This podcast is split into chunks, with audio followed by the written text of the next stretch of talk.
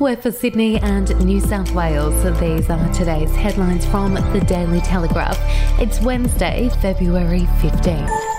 Every child diagnosed with cancer will now have access to a revolutionary treatment program being rolled out across the country in a world first.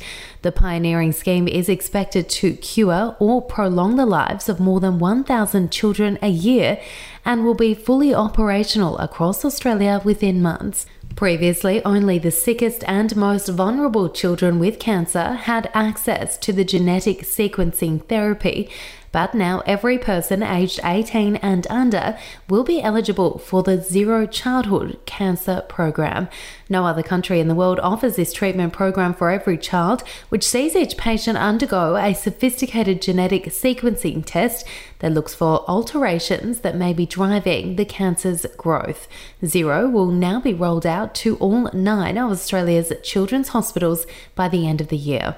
If you would like to read more on that story today, you can take out a subscription to the Daily Telegraph at dailytelegraph.com.au or download the app from the App Store.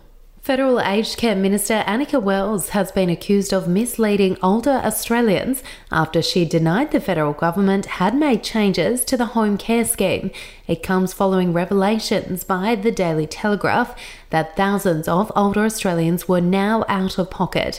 Ms. Wells said in a statement on Tuesday that reports the government had changed the rules for what home care recipients can claim are incorrect and misleading.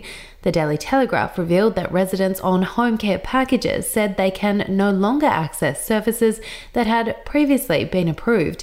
This came into effect after the secret release of an updated operational manual on January 13, which excluded items such as non PBS medication, assistance with pet care, and access to allied health services for people with non age related illnesses.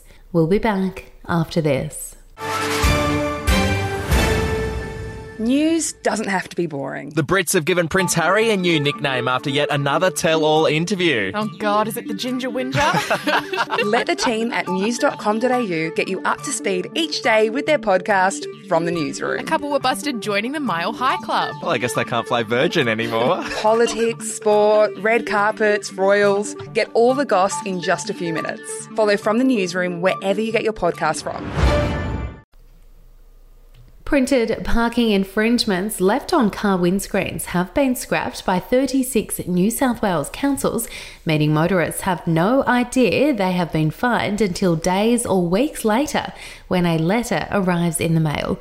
Concerns have been raised that motorists are being shortchanged because a notice alerting them to a parking breach can take up to a week or longer to arrive in the mail, meaning drivers cannot gather evidence at the scene to contest the fine if they feel it is unfair. The Ticketless system is coordinated by the New South Wales Government's Revenue Department and has been adopted by 36 of the state's 128 councils. And Cronulla has shown ultimate faith in head coach Craig Fitzgibbon by locking him down in the Shire for the next five years. Fitzgibbon, who wasn't off contract until the end of next year, will remain at the helm of the Sharks until at least the end of 2027. The multi year deal is a ringing endorsement by the Cronulla board for the highly respected mentor, who is just 26 games into his first grade coaching career after only entering the NRL coaching furnace last season.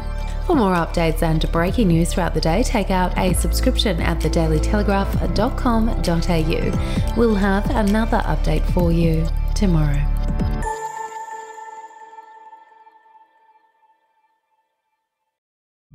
The podcast Faith on Trial looks into Hillsong, both in Australia and the US, and takes both the listener and hosts on unexpected twists and turns in the story of Brian Houston and the Singing Preachers. There are two incidents involving Pastor Brian. The Australian journalists uncovered a litany of alleged criminal behavior in the megachurch. Financial gifts were being given to the leaders of the church. Listen to Faith on Trial Hillsong ad free on Crimex Plus on Apple Podcasts today or wherever you get your podcasts.